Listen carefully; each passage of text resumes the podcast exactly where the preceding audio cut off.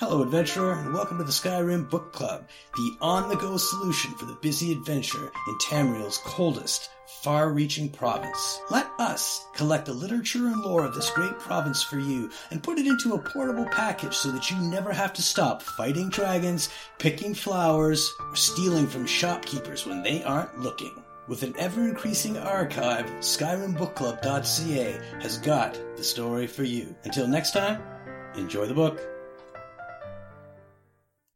Black Book, The Sallow Regent. The Sallow Regent by Hofif the Crafter, a part of a series of black books. Act 1, Scene 1. Enter Philomena with broken scepter.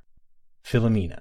Woe betide my fate-wrecked heart, which gives no tender shine to he who gave his favors up to gods and brought his blood-struck mind to me.